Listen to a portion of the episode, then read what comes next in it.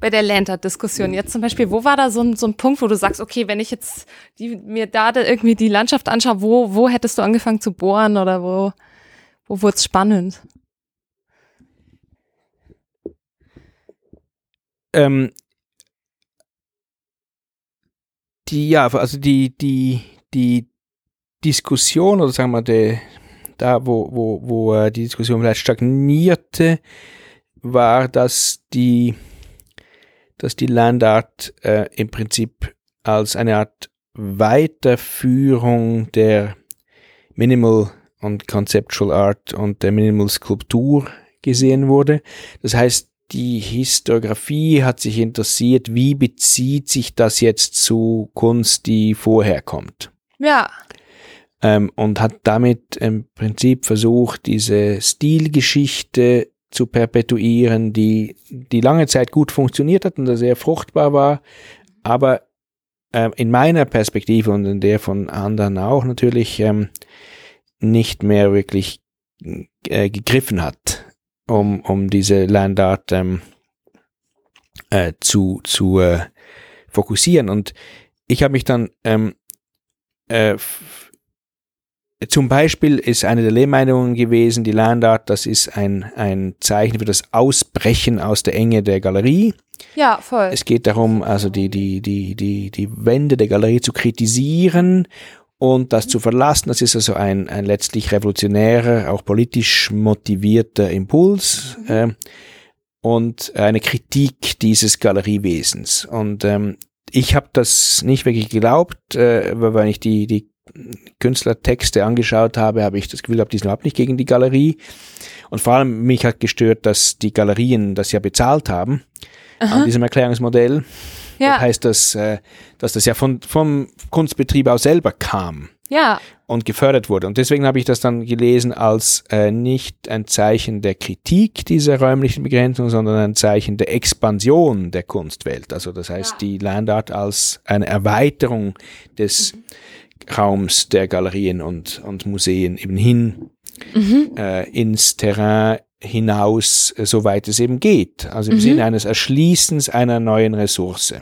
Ja. Und das, das war sozusagen meine, meine äh, Lesart, aber das wäre eigentlich nicht, ich wäre nicht drauf gekommen, wenn ich nicht ähm, äh, zum Beispiel zu Robert Smithsons Spiral Jetty hingereist wäre, und gesehen hätte, dass äh, dieses Spiral Jetty ähm, dort gar nicht so aussieht wie auf den Bildern, die wir von ihr haben, äh, wo wir sie immer als isolierte äh, ästhetische Figur sehen, als eine Spirale sozusagen mhm. in einer unberührten Landschaft, sondern dass sie Teil einer vom Menschen mitgemachten, Stück weit industrialisierten Landschaft ist.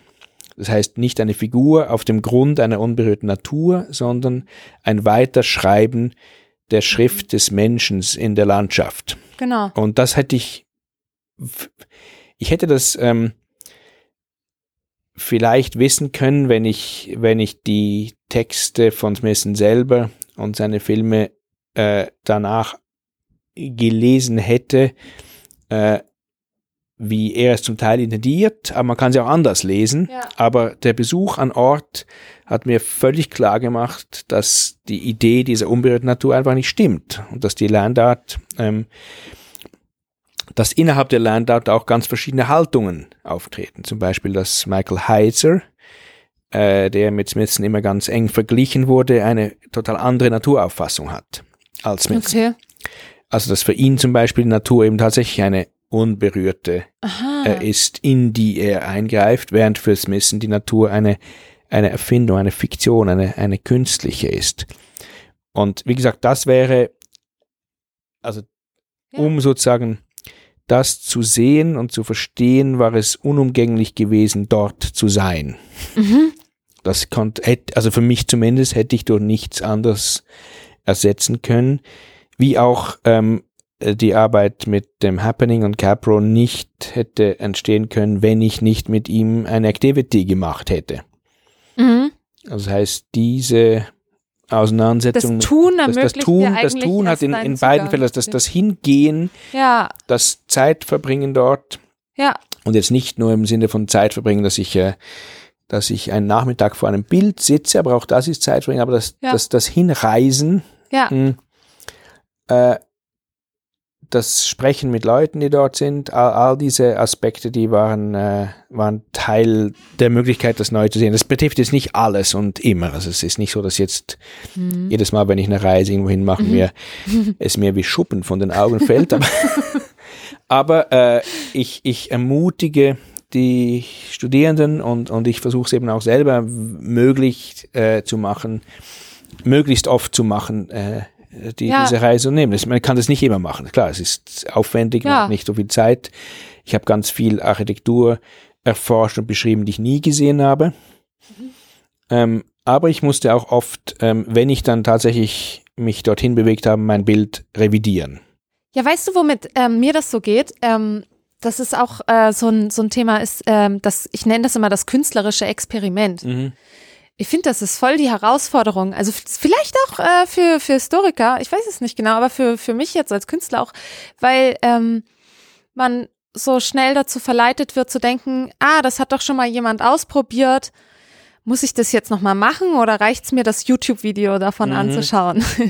Und das war voll so ein ähnlicher Fall, nämlich, ähm, was mich total ähm, damals, äh, ich wollte mich dem Thema Performance eben auch nähern, wusste nicht genau wie und bin dann auf äh, Rebecca Horn gestoßen und sie hat ja auch dieses, sie hat diese zum Beispiel sich so Handschuhprothesen gemacht, so man nennt es ja mal so Body Extensions, wo sie ihre Finger verlängert hat ähm, durch so ganz lange, was ich weiß nicht, so steife Schläuche oder irgendwie sowas. Und da habe ich eben auch in einem Buch das gelesen, dass sie quasi ähm, mit der Hand aus dem Galerieraum äh, auf die Straße greifen konnte, also eigentlich den Raum sprengen konnte und auch ihren Erfahrungsraum erweitern konnte bis, ähm, keine Ahnung, auf die andere Seite der Straße oder so, dadurch, dass sie so ihren Körper erweitert hat.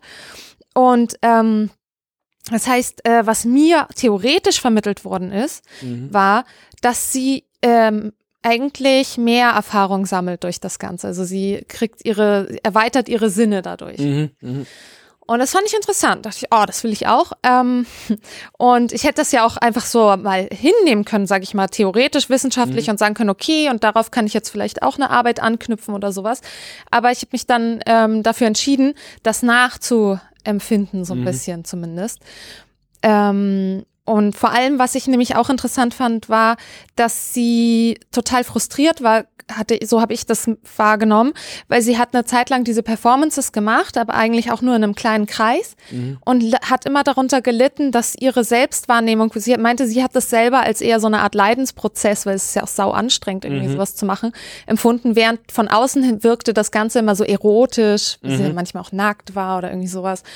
Ähm, und dann hat sie angefangen, eine Installation zu machen, die finde ich wie so Roboter eigentlich am Ja, Ende ja, so ja. sind, ne? So eigentlich, äh, ja, und das, das fand das hat mich fasziniert. Und ich habe dann äh, auch so was ähnliches gemacht und zwar so äh, mit einer Kollegin zusammen, ähm, so Handschuh, wo ganz viele Fäden rausgehen, die sind so drei Meter lang. Und dann haben wir noch so eine Gesichtsmaske gemacht, wo auch ganz viele Fäden rausgehen, die sieht so ein bisschen, wenn man das trägt, sieht man aus ein bisschen wie ein Neandertaler. Und wir dachten auch, dass man dadurch wieder so Stammhirn aktiviert und äh, so. Ähm, und dann, das hatten wir, das war ein so ein Viech und das andere waren ähm, Handschuhe, wo Holzstangen, ein Meter lange Holzstangen rausgehen.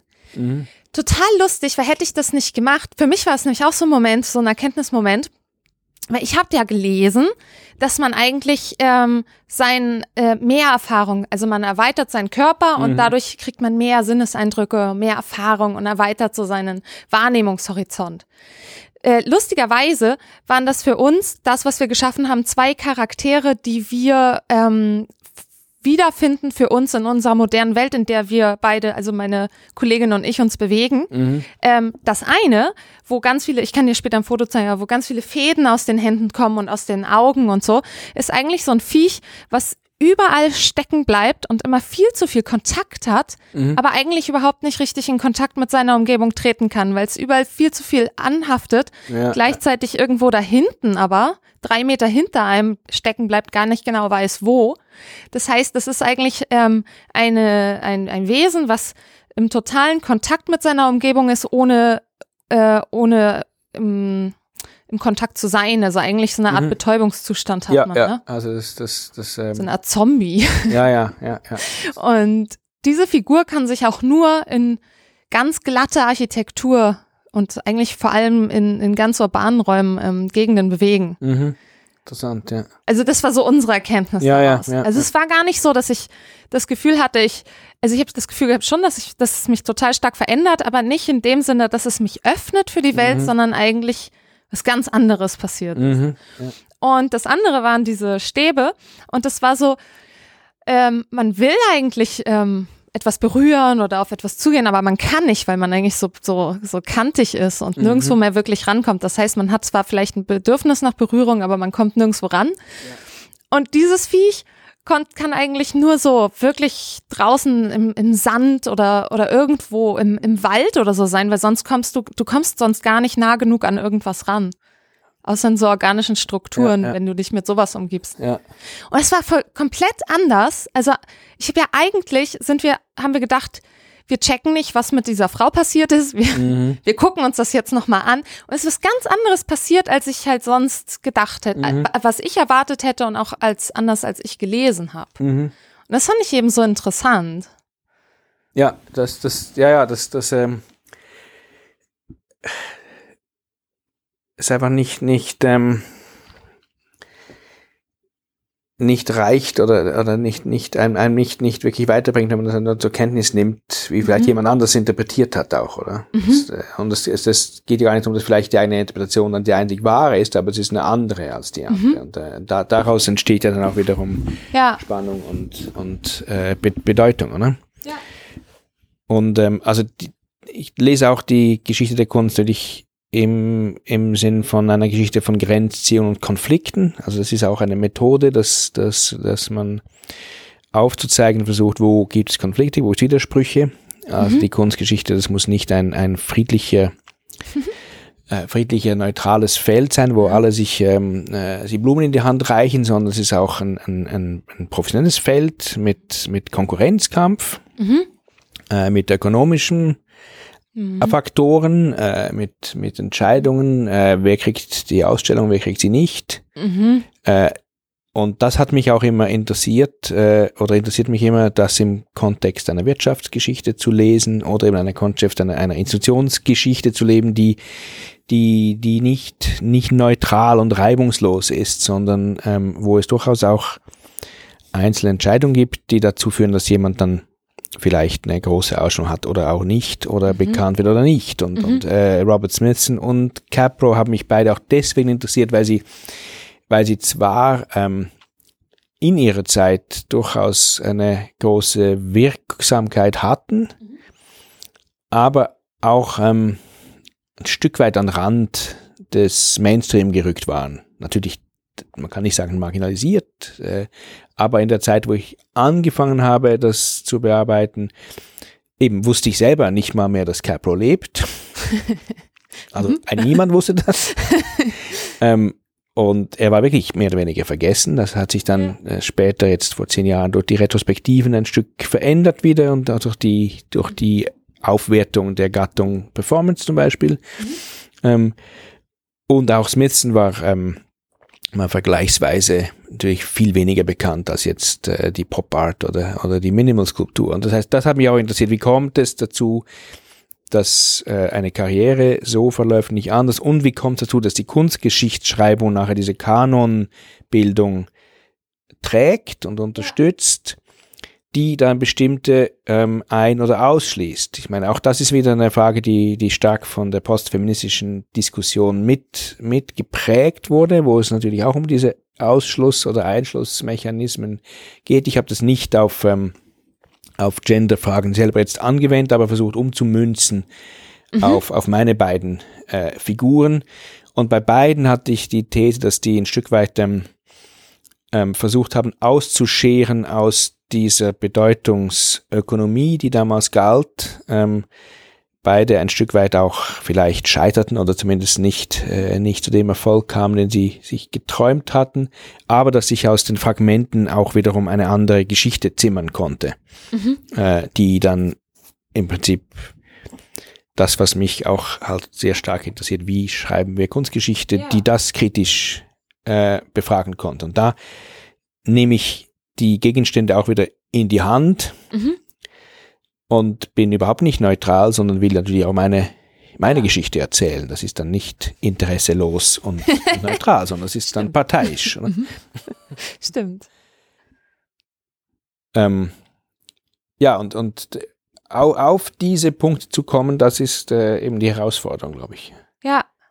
Ja, aber zum Beispiel bei Capra hast du ja geschrieben, dass er eigentlich voll ähm, mit, mit Anfang 30 ähm, hat er sich ja schon einen Namen gemacht durch, durch Texte, die er geschrieben hat. Mhm. Und das heißt, eigentlich hatte er einen guten Start. Ja, er hatte einen, einen extrem guten Start, ja. Also er hatte, er hat, ähm, er hat bei den wahrscheinlich interessantesten Leuten, John Cage, äh, Ja. May- Mayer Shapiro, äh, Hans Hoffmann, hat er, hat er äh, gelernt Mhm. und ist nachher äh, genau am richtigen Moment, am richtigen Ort gewesen in diesem New York äh, von 1958, 59, als äh, eben die Aufmerksamkeit enorm war und hat dann diese Erfindung des, des Happening äh, gemacht ähm, im, im Moment, wo das eben gefragt wurde. Und das nach fünf, sechs Jahren wurde es dann eben weniger gefragt. Und dann hat sich, das ist meine These, sozusagen die, die Rückkehr zur Ordnung äh, und die Rückkehr zum Kunstmarkt auch und die Rückkehr zu den ähm, zum Monopol der Bedeutungszumessung durch die Museen, die äh, dann für diese Art Kunst weniger übrig hatten Mhm. als noch Anfang des Jahrzehnts. Mhm. Und dann, dann rückt er im Prinzip ab vom, vom Zentrum oder aus dem Scheinwerferlicht heraus. Mhm. Und äh, wird dann eben ab den mittleren 70er Jahren eigentlich bis, bis zu seinem Tod wird er, äh, äh, wird er viel weniger stark jetzt rezipiert Ja, als andere und, und äh, die Rezeption fokussiert im Prinzip immer auf die, auf die ersten fünf, sechs Jahre. Obwohl er die ganze Zeit weitergearbeitet Ja, ja. vor Das habe ich jetzt in meinem Buch, das habe ich in meinem Buch auch nicht gelöst, weil ich natürlich auch hauptsächlich auf die ersten fünf, sechs Jahre fokussiert Ja. habe und ich habe das, äh, das jetzt später mit einigen Aufsätzen dann ähm, auch versucht besser anzuschauen, aber in der, äh, im Buch habe ich das nicht, damals auch nicht gelöst, auch nicht wirklich gesehen. Ich habe auch die Bedeutung der 70er, 80er Jahre Arbeiten weniger gut einschätzen können. Sie waren für mich eigentlich mehr, äh, eben auch das Arbeiten mit ihm war sozusagen eine Möglichkeit, auf das frühe Werk äh, zu sehen. Wenn ich jetzt nochmal machen würde, würde ich es von mir auch stärker auf die Ah, 70er noch äh, betonen. Mhm. Mhm. Mhm. Ja, cool. Ja, Also das heißt, auch, auch, auch wenn man selber jetzt etwas schreibt, ändert sich natürlich auch das im Laufe der Zeit, oder? Also die, die, der Ja, Stellenwert der Figur ändert sich. Ich merke jetzt bei den Studierenden, dass, das, dass die Landart zum Beispiel ähm, weniger brisant ist für sie als, als noch vor zehn Jahren. ja, Ähm, und sie viel mehr Interesse haben an Capro zum Beispiel, ja. als vor zehn Jahren, wo Capro eher man jetzt wieder, ja. mir kommt es schon so vor, dass Ja, auf einmal wieder so ein bisschen. Also das, da heißt, die Studierenden sind da für mich auch Antennen, oder? ja, sicher. Sensoren, ähm, was ist jetzt, äh, was ist jetzt wichtig? Und natürlich erzähle ich meine Geschichte, aber ich merke dann, wo sie, wo sie äh, interessiert sind und wo nicht. Und äh, Mhm. ähm, das heißt, äh, es braucht da für mich diesen, diesen Resonanzraum Ja. der Studierenden ganz stark. Das ist Mhm. für mich ein, deswegen fühle ich mich an der Akademie sehr wohl, äh, weil dieser Raum eigentlich ständig als dynamischer Raum da ist, oder? Mhm. Mhm. Mm, Ja, also weil, was, was Capra angeht, hat mich halt, mich hat halt dieser Gedanke, so was heißt Partizipation eigentlich, Mhm. darauf gebracht, auf das Ganze. Ähm, ich glaube, darüber bin ich darauf gekommen, weil ich nicht genau wusste. Ich wusste immer nicht genau, also ich habe immer nicht durchgeblickt, ist ein Happening jetzt einfach, hey, das ist eigentlich witzig, weißt du, weil du hast das ganz anders jetzt ähm, auseinandergenommen. Aber für mich war früher mein Happening so, keine Ahnung, das Museum für moderne Kunst ähm, verteilt irgendwie Getränke und dabei wird irgendwas gemacht, Happening Mhm. oder irgendwie sowas. Oder ähm, in New York gab es immer donnerstags, waren die Galerieeröffnung, das war ein Happening Ja, ja, irgendwie ja. so. Und ich wusste dann immer schon gar nicht mehr, was ist das jetzt? Äh, ähm, bei einer Perform, wann, wann ist es ein Happening, wann ist es was eine Performance und wann ist was eigentlich, was davon ist eigentlich Partizipation und wo hört, welche Grenzen hat Partizipation auch, habe ich mir Mhm. letztens gerade wieder Notizen dazu gemacht. Ähm, und so bin ich darauf gekommen und warte mal, wo habe ich denn das? Haha, ich hole das mal. Ich muss mal gerade schauen, ob da was dabei ist. Das ist interessant. Weil wenn ich dich jetzt schon da habe, dann kann ich dich ja gleich dazu fragen. ähm, genau, weil ein Thema in meiner Arbeit ist, ähm, oder ein Motto, nach dem ich äh, mich richte, ist ähm, Orte, wo du darfst, weil du es dir erlaubst. Mhm. Mhm. Zum Beispiel. Ja. Ähm, und ich finde, für mich ist das was anderes als Partizipation. Ja. Ähm, und weil, weil halt, äh, ich würde sagen, äh, mir, mir, ich hatte mal das Gefühl, so Partizipation ist halt so, so sicher Mhm. letztendlich. Und wenn ich halt Kunst mache, dann muss es auch, kann es auch wehtun. Und ähm, wenn ich halt sag, der andere macht halt, äh, kriegt halt ein Angebot und macht halt mit, weil, weil, weil die Person selber es sich ähm, erlaubt, ähm, ist sie halt selber auch verantwortlich für das, was sie tut. Und Mhm. es kann aber halt auch, ich kann aber auch nicht abschätzen, was passiert, was es auslöst. Das Mhm. heißt, es kann auch wehtun. Es kann halt auch sein, dass irgendwas rauskommt, was unter der Oberfläche brodelt oder Mhm. irgendwie so. Ähm, aber nur um so ein ähm, und was ich halt auch schwierig, was ich jetzt schwierig fand, zum Beispiel ähm, bei Partizipation, dass es immer noch so eine Form von Hierarchie für mich beinhaltet, weil Mhm. ein, weil einer bereitet ein bisschen was, also keine Ahnung, ich so überspitzt gesagt, ich mache ein Schild und du darfst es tragen Ja, hochhalten. ja, ja.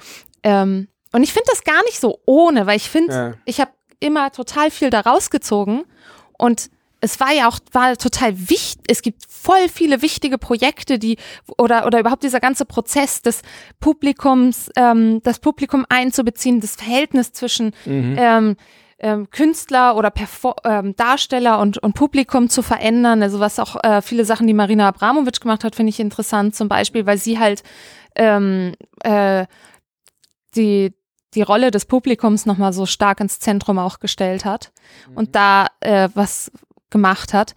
Ähm, aber für mich, also das sind halt so Fragen, die, die ich mir stelle, wo ich so denke, okay, was ist das eigentlich und wo geht's da für mich eigentlich hin? Also, Mhm. und wenn ich jetzt was tue, bringt es was, wenn ich jetzt wieder ein partizipatorisches Projekt mache? Was heißt das eigentlich oder was kann eigentlich dahinter kommen oder was als nächstes kommen oder irgendwie so? Und deshalb hat mich das interessiert, was das mit diesen Happenings eigentlich auf sich hatte.